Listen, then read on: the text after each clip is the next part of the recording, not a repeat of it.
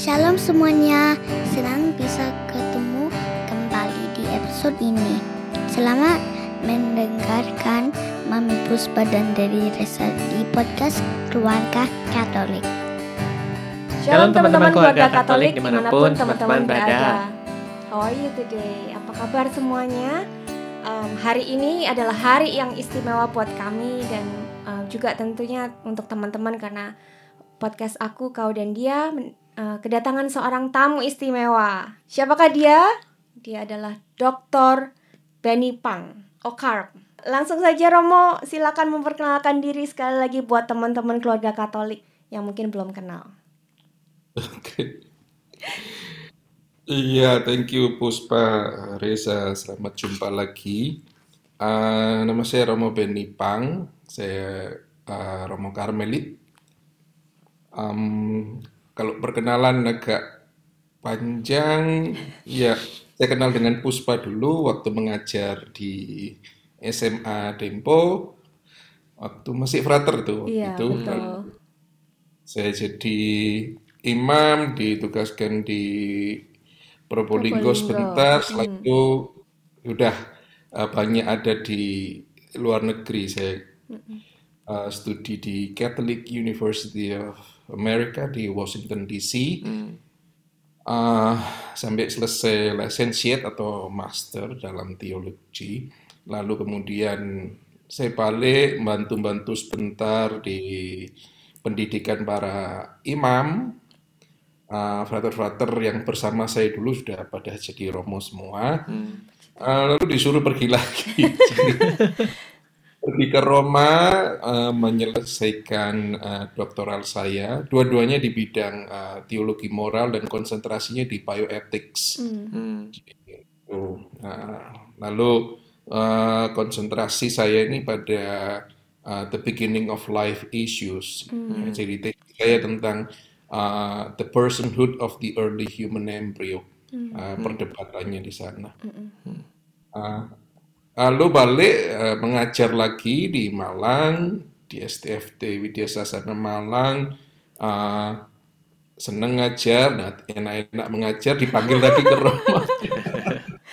Eh, lalu ditugasi untuk em, sebagai General Counselor untuk Asia, Australia, and Oceania sampai tahun 2019.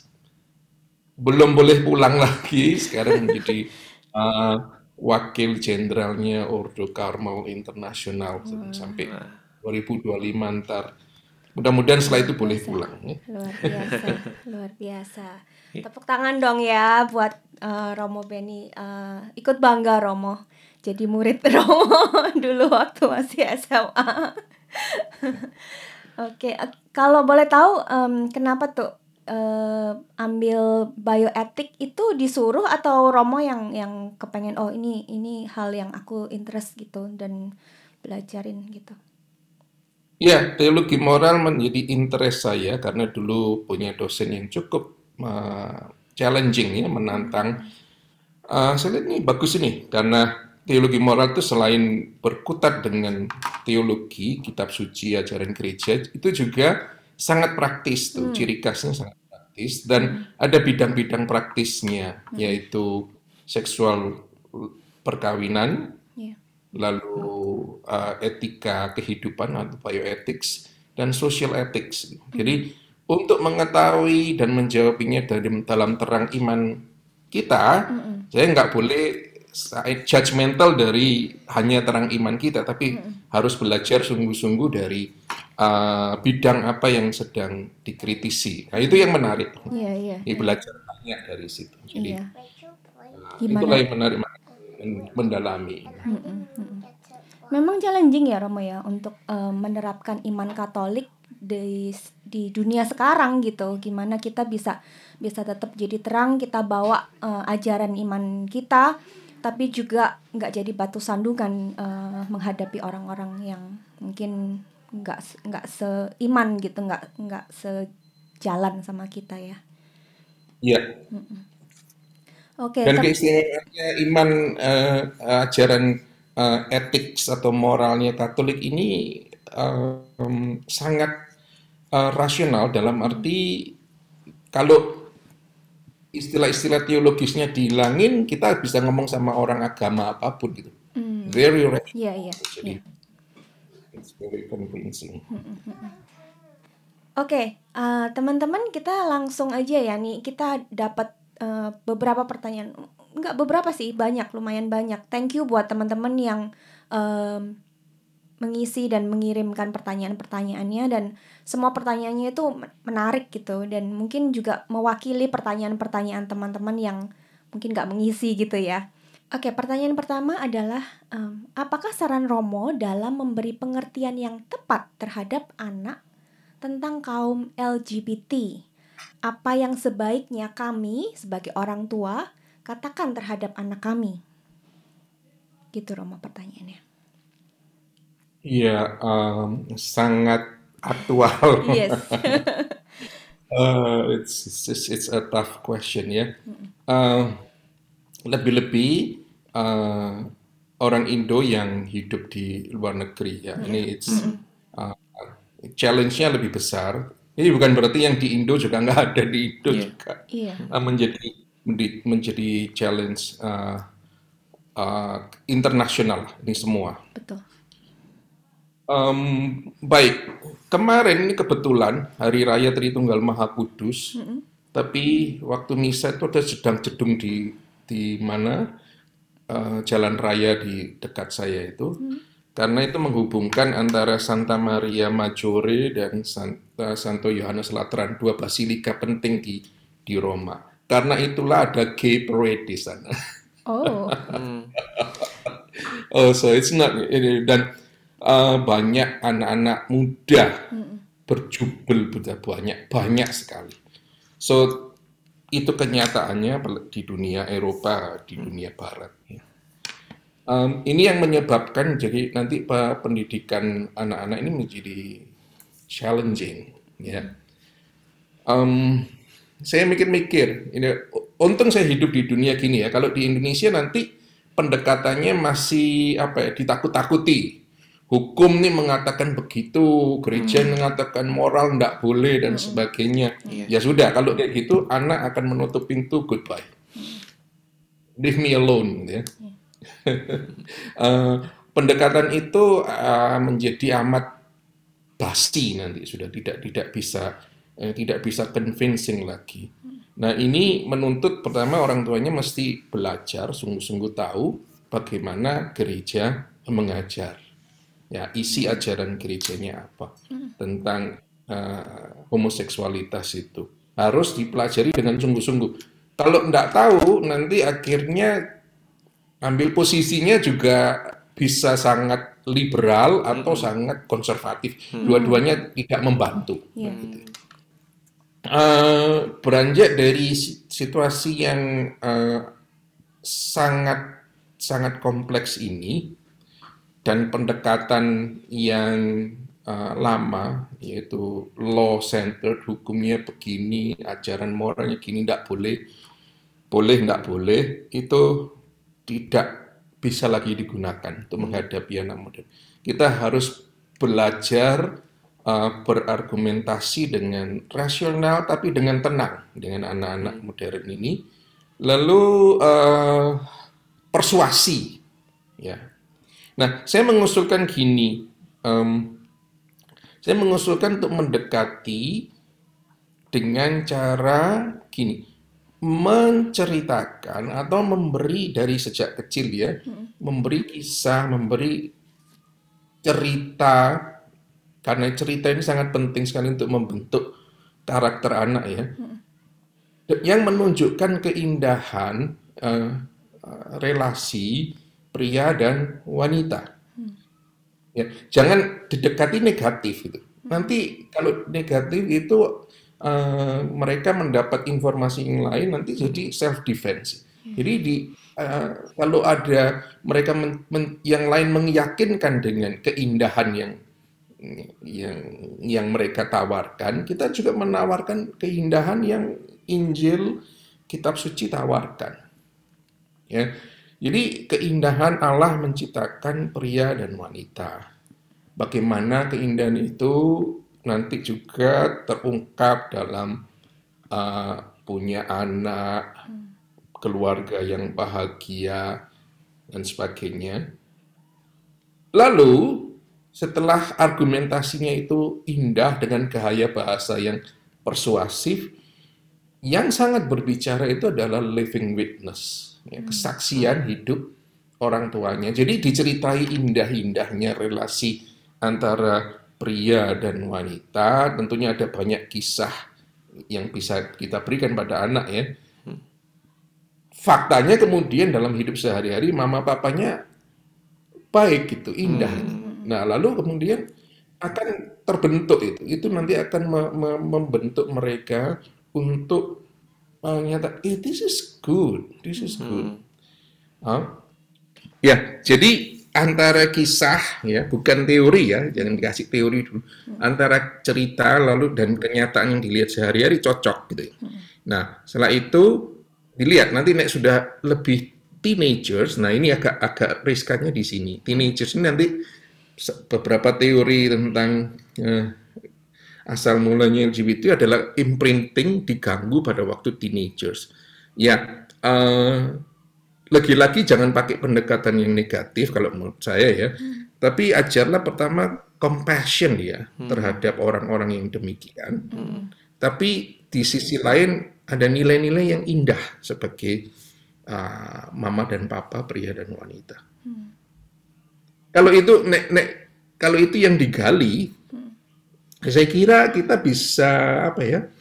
bisa berargumentasi lebih mengena pada anak-anak modern. Jadi mm -hmm. yang dipakai di Amoris Laetitia itu kan eh, Bapak Suci itu meminta pendekatan bahasa yang tidak eh, tidak dogmatis. Dogmanya jelas tidak tidak salah, tidak tidak tidak boleh diubah, mm. tetapi bagaimana disampaikan. Yeah. Lalu bagaimana didampingi pelan-pelan.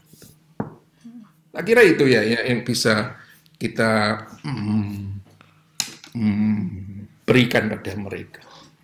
Iya, yeah, thank you, Mo. Jadi, iya, yeah, jadi uh, approach yang positif ya dar daripada berdebat atau berargumen. Uh, menarik sekali soalnya di Australia emang um, kalau kita mulai berargumen against LGBT itu di langsung dicap fobik gitu dan anak-anak uh, biasanya resistensinya di situ. Jadi thank you banget buat share approach yang positif gitu. Kayaknya mm-hmm. kita nggak pernah denger ya. Um, mungkin mau lanjut ya um, ke pertanyaan selanjutnya mau. Ini uh, dari seorang kawan dia bilang gini, kalau ada satu pasangan menikah terus nggak cocok um, dan um, di dalam pernikahan itu along the way mereka berubah dan belajar kalau prinsip mereka tuh berbeda ya lalu mereka bercerai. Terus uh, setelah berapa lama mereka masing-masing nemuin pasangan yang lain dan menikah kedua kalinya gitu ya dan uh, dan happy gitu dengan pasangan yang, uh, yang baru kedua. gitu. Nah ada teman kita ini bilang uh, dia tahu kalau bercerai itu kan pasti dosa menurut gereja ya nggak, nggak boleh ya uh, pernikahan cuma sekali.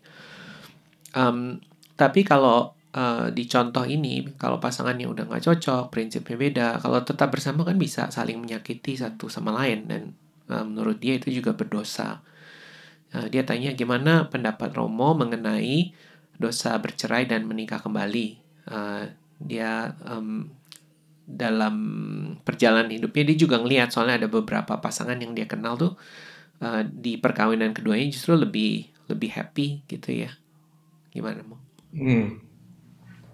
Ya pertanyaannya saya kalian berikan dan saya baca ya ada pertanyaan yeah. yang uh, ada ada premis yang saya tidak setuju nanti kita bisa yeah. Iya. uh, uh, ngomongkan di situ ya. Tapi yeah. gini saya mulai dari bukan dari de facto ada cerai huh. lalu de facto bahagia. Hmm. It's a story.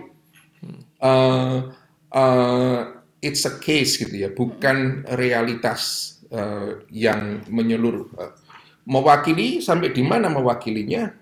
Huh, uh, ada statistik kan? Nah, jadi uh, mari kita ber, berdialog gitu ya. Untuk, hmm. Jadi untuk untuk sampai pada pernikahan menurut saya supaya tidak ada kesalahpahaman yang mendasar, pertama-tama perlu prevensi dulu.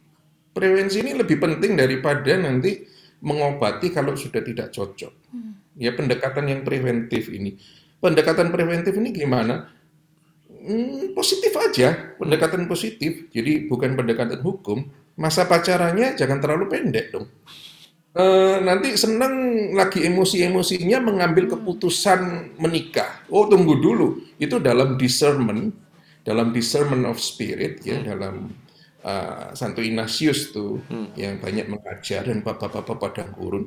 Dalam discernment tuh orang tidak boleh mengambil keputusan dalam saat yang sangat sedih maupun sangat bahagia, karena i- it's not rational nanti Iya.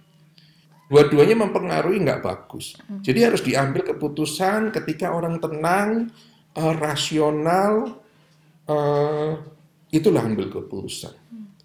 Nah, jadi eh, itu ya jadi pacaran lebih lama diharapkan dari situ orang bisa saling mengenal lebih dalam ya, mengenal siapa orang tuanya. Apalagi orang Asia ini mertua itu kan melok-melok nanti ikut-ikut. Lalu bagaimana eh, situasi ekonominya, eh, pokoknya diketahui dahulu lalu kepribadiannya. ya. Dengan pertimbangan-pertimbangan itu, oke, orang bisa menimbang eh, plus minus risikonya apa kalau akhirnya orang berdua ini mengatakan oke ya kita jalani bareng-bareng. Saya kira itu lebih lebih preventif ya, Eh, pembinaan diri yang yang lebih dalam.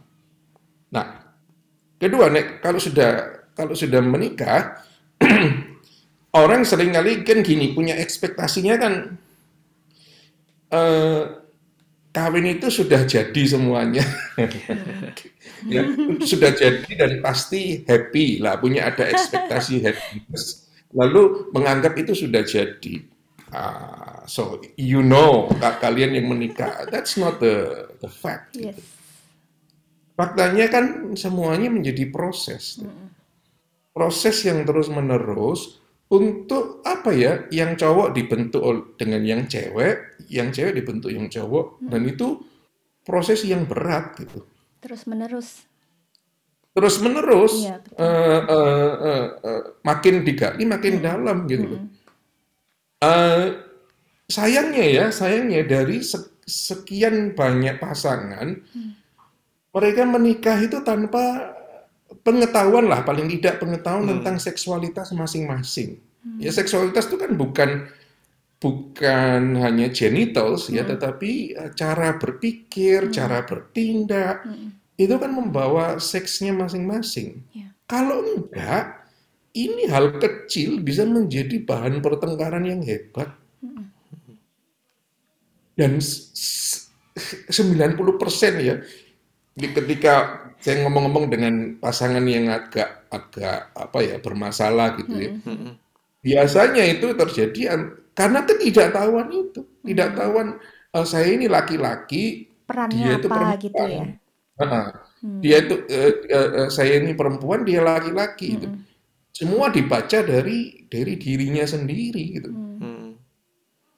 Eh, perkawinan ini kan em, dua menjadi satu. That's just- itu pernyataan filosofis teologis yang mendalam yang tidak mudah. Yes.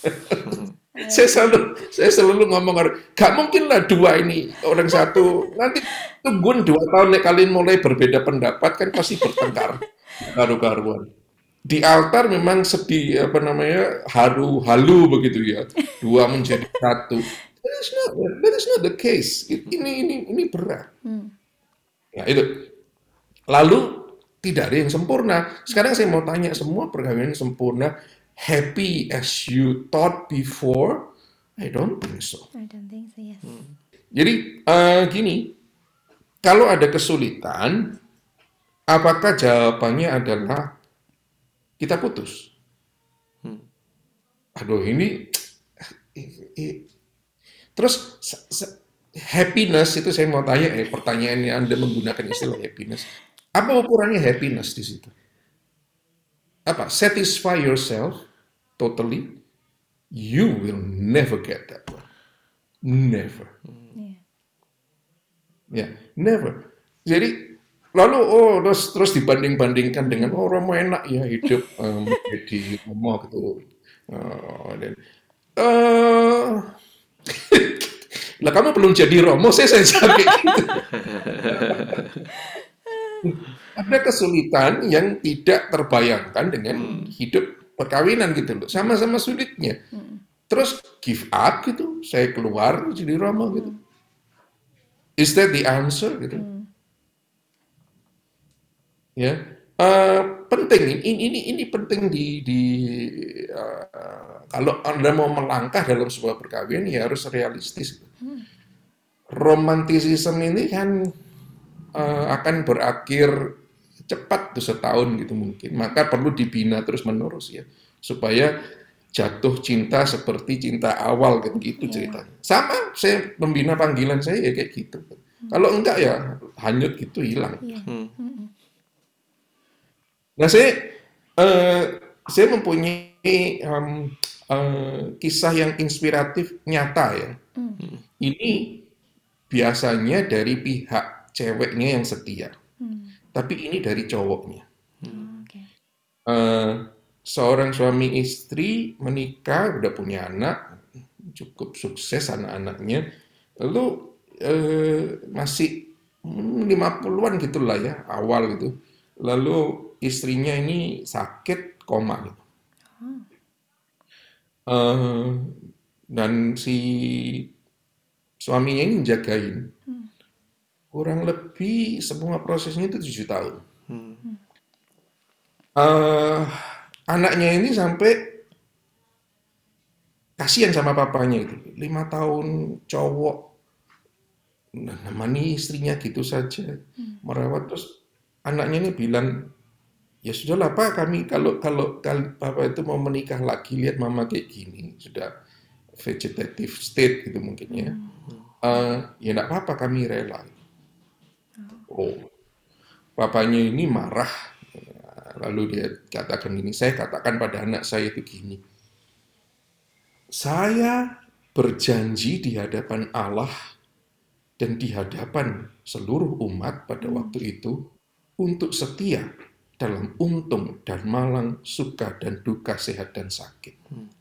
Lalu kamu ingin saya memotong janji saya itu di hadapan Allah ketika mamamu sakit, tidak menguntungkan dan dalam keadaan duka, jadi manusia macam apa kan?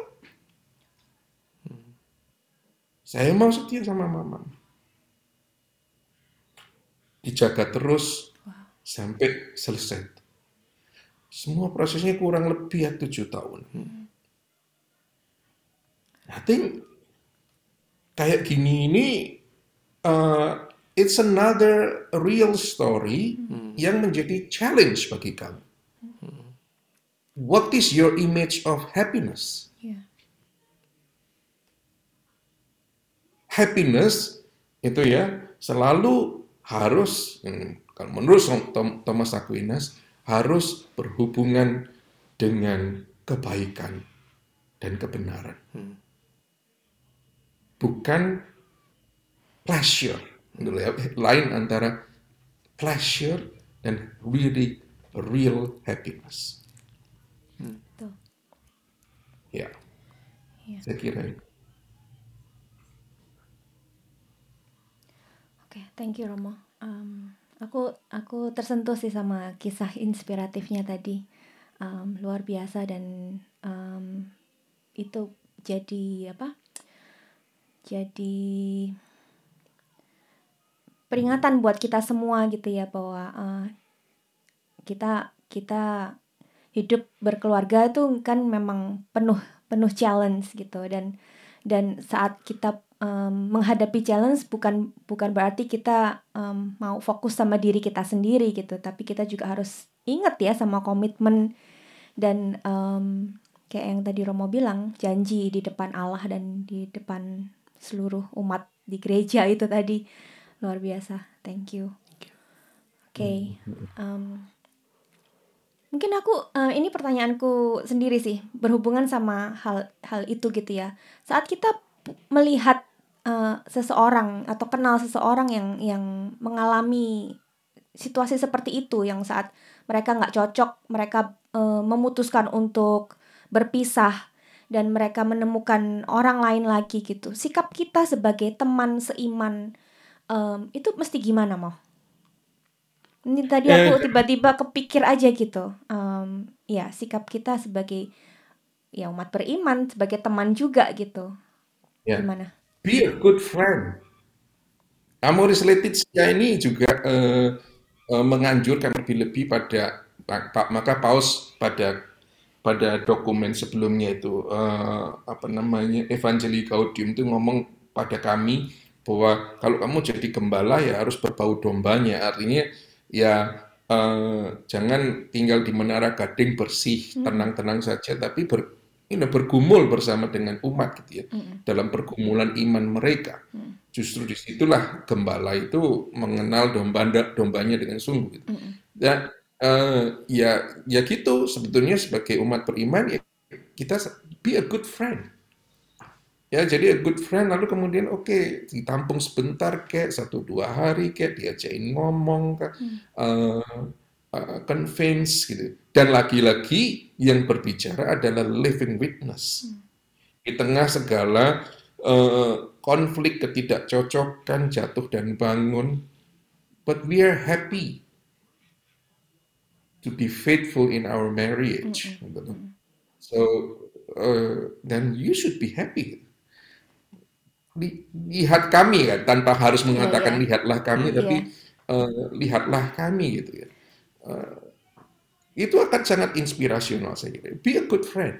Situasinya kalau misalnya um, dua-duanya teman teman gitu ya. Mungkin nggak terlalu dekat gitu dan um, mereka sudah memutuskan udah berbeda dan dan um, punya kehidupan masing-masing gitu.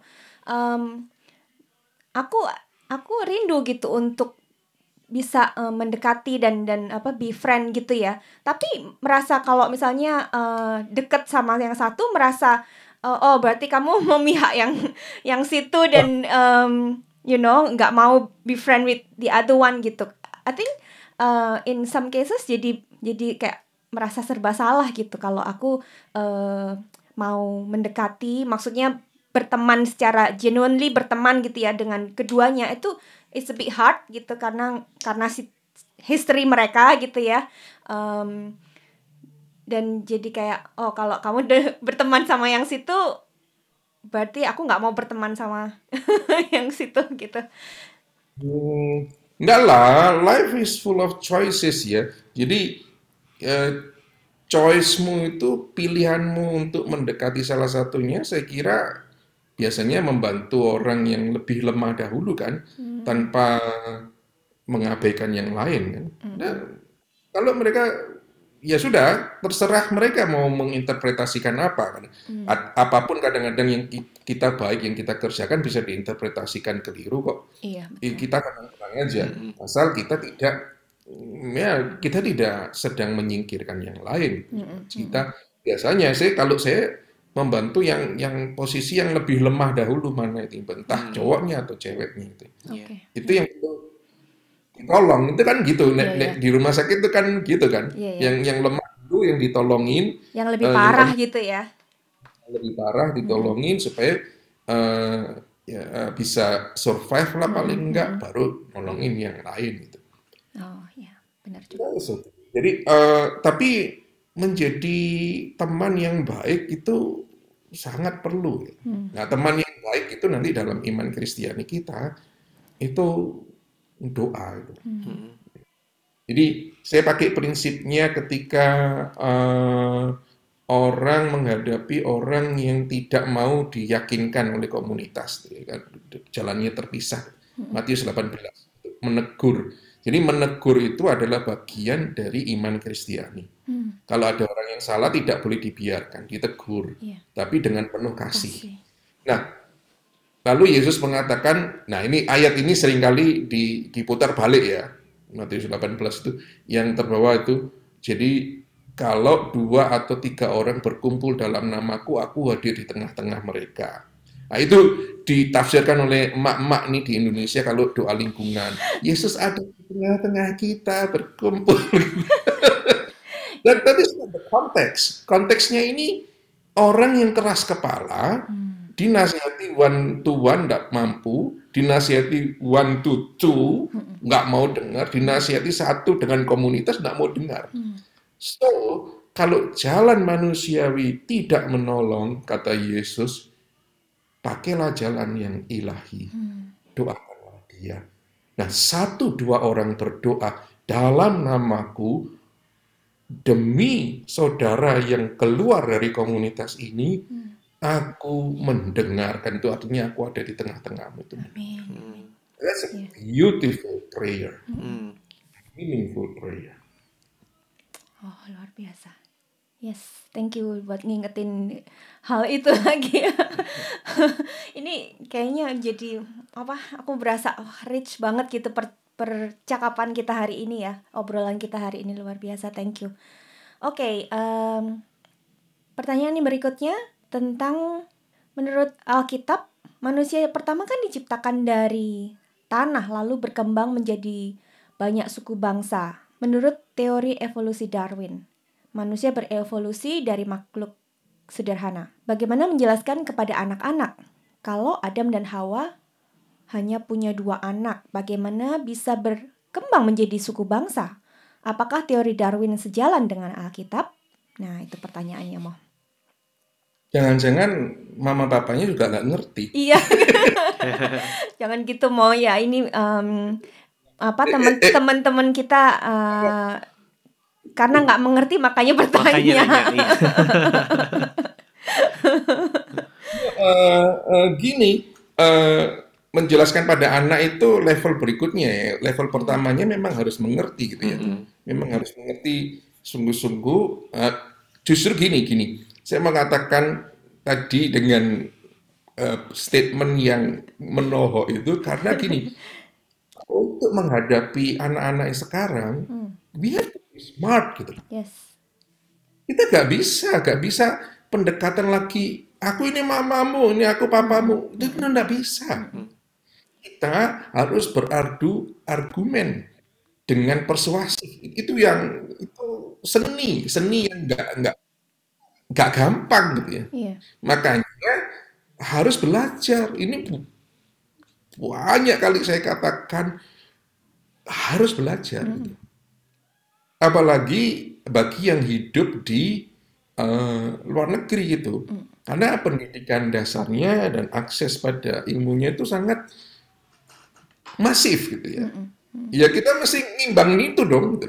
Yeah. itu, itu susahnya, susahnya jadi orang tua. Ya nggak apa-apa, itu bagus. Jadi kesempatan untuk belajar. Mm -hmm. Jadi uh, nah ini sebenarnya saya menyapa pada orang tuanya dahulu ya. Sebenarnya keduanya itu apa ya? Bukan bukan pendekatan yang sama. Jadi jangan di ditabrakkan antara buku iman, yaitu kitab suci, dan buku uh, biologi. Hmm. Atau to be precise, it's a theory. Teori ini bisa berubah kan? Yeah. Nah, kalau yeah. kita mau kritis dengan hmm. teori evolusi, it's it's a theory gitu loh. Uh, bisa berubah.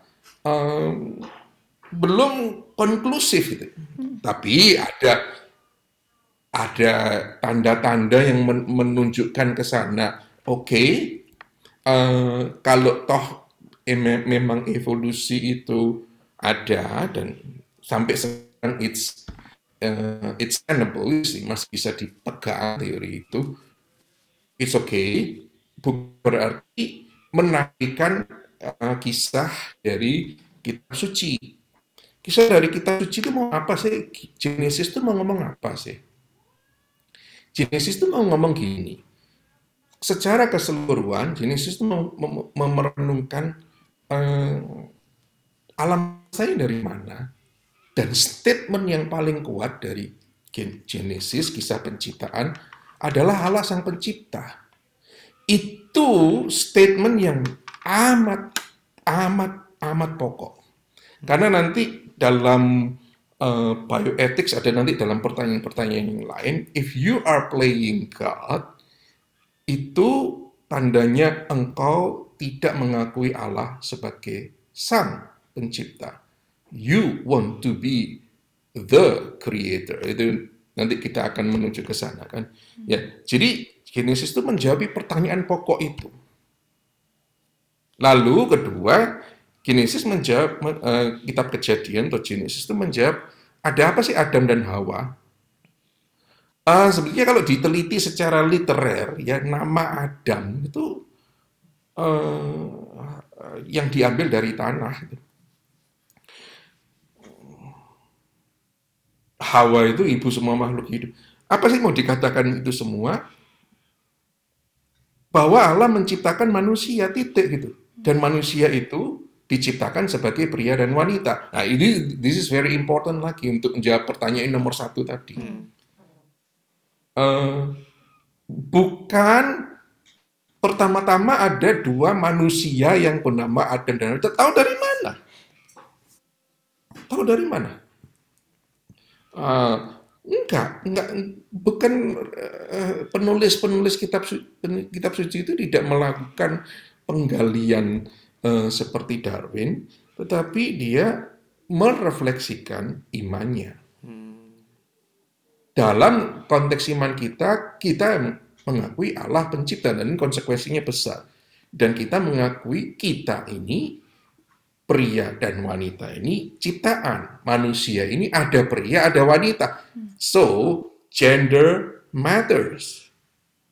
Jadi, lalu kemudian ini refleksi yang berikutnya adalah refleksi tentang kejahatan dan kebaikan Allah itu nanti masuknya dosa dan sebagainya. Hari pertama, hari kedua, hari ketiga dan sebagainya uh, itu bukan bukan laporan ilmiah hari pertama begini kedua begini. Loh, dari mana kamu ngomong hari yang belum terbentuk kalender? Nah, itu itu itu itu secara basic yang pertama. Ya, langkah yang kedua bagaimana menjelaskannya? Jangan dibalikkan pada saya, dibalikkan pada diri Anda dong. Ini kayak gini, ini orang tua itu dalam bahasa nggak tahu ngerti bahasa anu ya, nakalan ya. Nak curang. Curang, curang, curang, curang. Hmm. Karena gini, saya pernah mengumpulkan orang tua ini waktu dulu saya masih imam muda di di paroki karena anak-anak ini pada waktu itu sih internet kan belum hmm. belum kuat yeah. ada sobekan-sobekan majalah porno dan sebagainya anak-anak SMA gitu ya. Hmm. Lalu saya katakan, ah, Bapak Ibu, mari kita ngomong, ngomong panjang lebar tentang pendidikan seksualitas. Terus jawab, saya pertanyaan basicnya nih gini, sekarang, uh, jadi anda itu kepingin anak Anda itu dengar tentang seksualitas dari majalah porno, dari internet, dari temannya, atau dari Anda sendiri, bagi orang tuanya. Kompak menjawab, dari Romo. kan, kan dari Romo. Katanya kami malu jelaskan tentang itu dan dan sebagainya. Lo lo lo lo ya tugasmu saya ini membantu. Saya membantu kalian. Jadi tugasmu kreatif. Tahu anakmu bagaimana dari lahir? Iya. be kreatif gitu. Iya. be kreatif di situ.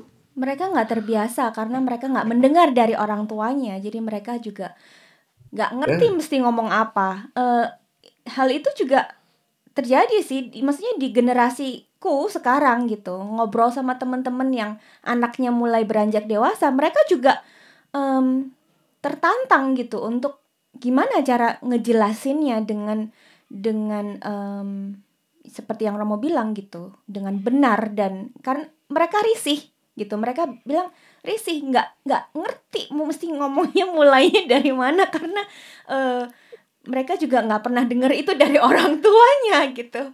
I think it's still it's still a challenge sih di situ. Suruh Romo gitu ya?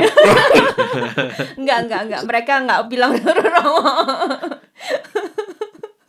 Tapi itu kompak loh. Saya saya ketawa tapi juga iya saya tidak bilang kalian gimana? Ini Romo bagaimana lagi gak enak tang jelaskan kayak gitu tuh. Loh gimana? Tantangannya di situ. Anaknya sekian banyak saya sendirian. Oh dear. Ya, itu jadi eh, sangat penting makanya kita perlu eh, Anda sebagai orang tua yang mesti belajar eh, belajar tentang it's it's a, it's a very basic understanding about eh, about Bible and science gitu ya. Iya. Bukan incompatible tetapi dua jalan yang finally will convergence gitu. masuk like, masuk de- ke ranah yang sama menjelaskannya dengan cara yang berbeda. Absolutely. Maka gereja tidak pernah menolak sains. Iya. Iya. Kemarin ini aku dengar dari uh, Christian Radio di sini dia bilang um, good science it will support uh, good faith gitu. Um, jadi intinya ya kayak Romo bilang berjalan itu nggak nggak akan bertentangan gitu kalau good science. Yang mungkin um, dilihat bertentangan kalau kita nggak mempunyai understanding yang benar di salah satu hal itu gitu, science atau uh, faith-nya gitu, imannya. Jadi um, kalau kita punya understanding yang benar di keduanya itu nggak akan bertentangan, which is it's good, it's true, ya.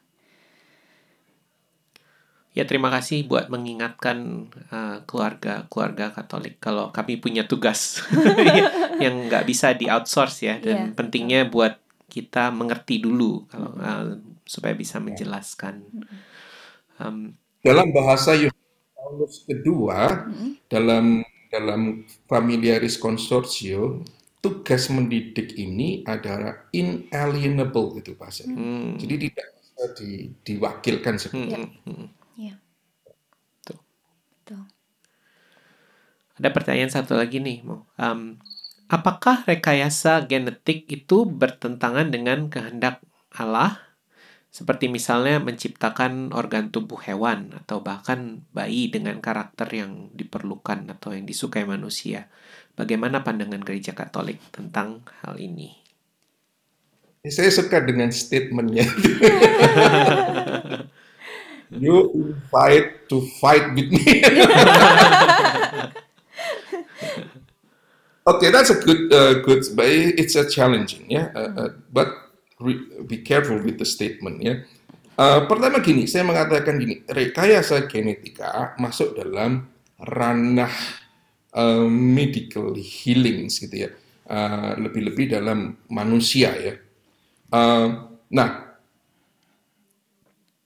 arah dasar medis gitu ya, adalah untuk terapi, untuk menyembuhkan. Hmm. Nah, itu itu penting dicatat dahulu. Karena ini ada distorsi yang besar-besaran tentang arah dasar ini. Contoh, contoh. Plastic surgery itu awalnya adalah untuk orang-orang yang kecelakaan lalu menjadi deform dan sebagainya, maka ada namanya ilmu yang namanya plastic surgery. Paling tidak memperbaiki supaya dia nampak seperti semula. Uh, healing ya, bukan advancing. Uh, advancing itu tidak wajib dan tidak ya karena tidak wajib tidak harus dilakukan. Nah, tetapi sekarang repotnya dunia itu sudah apa namanya bersatu dengan ekonomi. Nah, kalau sudah kayak gitu repot. Ini dijual. Eh, siapa yang tidak laku eh, plastik surgery? Kurang mancing hidungnya, kami mancing lagi. Kulitnya di sini ditarik, sedot lemak dan sebagainya. Ya, eh, is it healing something? Pertanyaan dasarnya ba- pada bioethics, are you doing uh, healing act or not? Kalau enggak, so what for?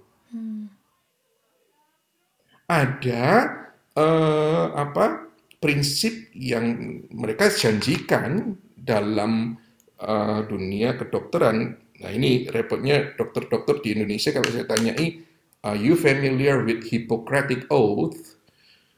janji Hipokratis itu mereka jawabnya "Hmm, baru tahu sebelum melakukan sumpah dokternya. Gusti Allah masalah.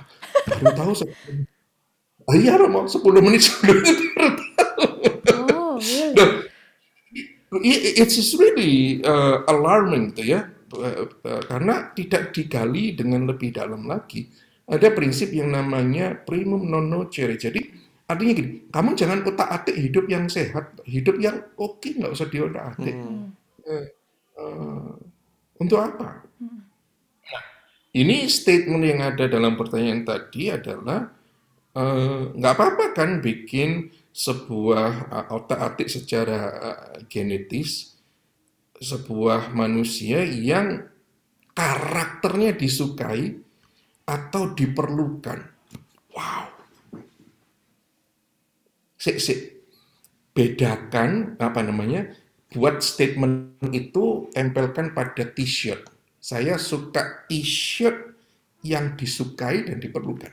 Sama nggak? So, are you degrading the meaning of human being to t-shirt, produk? Bagaimana kalau produknya tidak disukai? Nah, ini mentalitas yang ada di balik itu.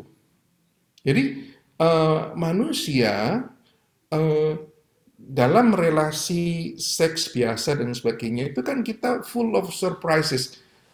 Akan jadi apakah anak ini? gitu. Kita penuh harapan dan kemudian surprise gitu ya. Eh, sekarang menjadi tidak menjadi surprise lagi karena sebelumnya sudah tahu jenis kelaminnya, kemudian kemudian sudah tahu struktur genetiknya, eh, jadi orang tuh eh, tidak surprise lagi dan tidak penuh harapan. Ya, kadang-kadang bisa salah juga. Nah, itu karakter yang sedang dibentuk adalah kayak gitu. Membuat manusia ini menjadi levelnya menjadi sebuah barang, sebuah produk. Itu yang he really fight.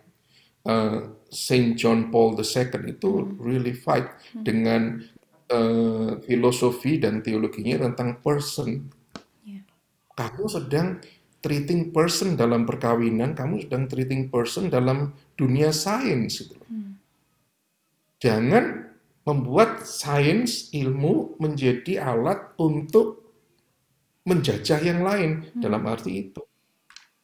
Ini kan ngeri, ini kan sama logiknya dengan eh, yang diperlukan. Jadi kayak prajuritnya Star Wars itu dong, yang diklon semua itu. Needed. Itu diperlukan. Untuk siapa? Untuk orang-orang tertentu. Nah, mentalitas ini nanti membuat me- me- menciptakan yang disukai dan diperlukan sebagai produk, lalu membuang yang tidak disukai itu namanya mentalitas eugenik. Jadi artinya you itu baik, gen itu gen, genik turunan. Yang jelek dibuang, Hmm, yang baik doang yang dia ambil. diambil. Nah, the question is, sekarang dengan amniosintesis yang diperiksa cairan ketubannya, orang kan tahu struktur genetiknya anak itu, dilihat kalau anak ini, misalnya gini ya, kalau anak ini eh, eh, divonis atau diperiksa dengan Down syndrome misalnya, Mm-mm. Will you terminate the pregnancy? Ini pertanyaannya menjadi lebih lebih dalam lagi. Orang modern akan jawab, ya, you feel compassionate by killing? My goodness. Dan kamu bisa, apakah uh, apakah Anda akan menjamin bahwa tiadanya orang-orang yang secara genetik defect itu akan membuat dunia jauh lebih berbahagia? I don't think so. Justru anak-anak dengan kebutuhan khusus itu teach you what is the meaning of life That's right. much deeper Yes. the normal person usually. Yeah. Nah, mentalitas di balik semuanya ini adalah apa? I want to be the creator. But unfortunately, you and I are just creation. It's true. Anyway, anyway, anyway, secara secara saintifik, rekayasa genetik itu tidak semudah main Lego atau puzzle ya. It is not that easy. Kayak aku aku eh, suka tuh sama sama em, kalimat Romo yang bilang kita kayaknya banyak dari manusia itu mencoba menjadi creator dan unfortunately ya kita cuman eh, creation gitu. It's true. It's rem- a good reminder bahwa ya kita adalah ciptaan Tuhan yang nggak bisa kayak dia gitu. Terima kasih Romo. Em, teman-teman, karena begitu banyaknya pertanyaan yang kami terima kali ini, maka em, daripada kami em, mencoba em, cut dan menjadikan satu episode, kami memutuskan supaya pertanyaan-pertanyaan ini bisa dibahas semua. Kami jadikan dua episode. Jadi demikian eh, episode Kali ini kali ini the Expert Moral Theology.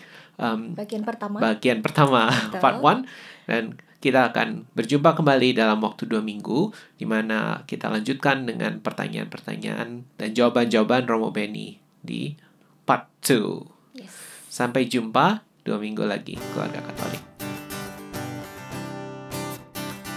Terima kasih sudah mendengarkan episode kali ini.